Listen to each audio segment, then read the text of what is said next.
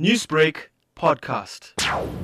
He's in hiding, and of course one doesn't reveal where one is when one is in hiding, and I have yet to try and speak to him.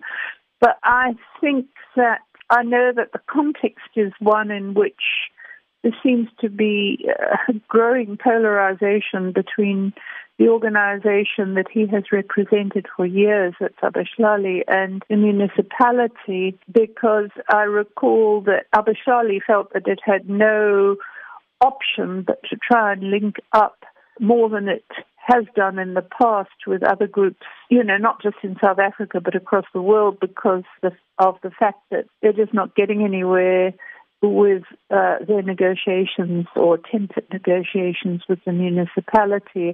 That seems to be the context.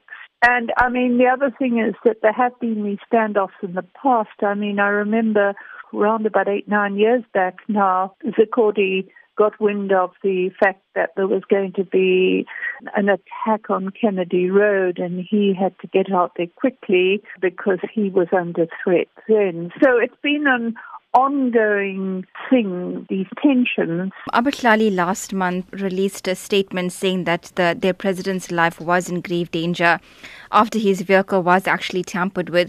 Could the reports of his hiding be linked to this particular incident? Well, I would imagine so, because it does happen that vehicles get tampered with. It's kind of one of the less obvious ways of targeting people. Historically now that's happened, and, you know, I suppose in his case, because he's got a fairly high profile, if it's true that the vehicle was tampered with, it would be a less obvious attempt on his life than sending a hitman after him. This comes after ANC Chief Whip in eThekwini, Nelly in Yanisa, accused Zikode of being hell-bent on rendering eThekwini ungovernable.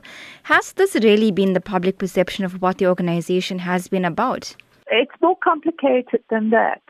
Abahlali for years have had protests with burning tires, and the problem with protests is that you can't necessarily control them. You can get all sorts of criminal elements jumping on board to take advantage of the chaos and loot. The Abahlali, it's an organization that has a structure, it has people in place, so if you have a problem with the conduct of members, you can take it up with them. It's an organization with a structure.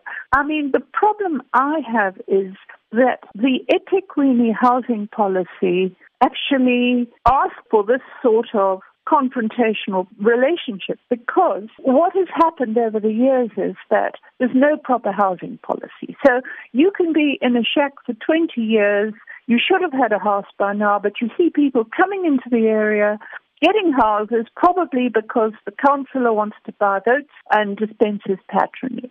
Newsbreak, Lotus FM, powered by SABC News.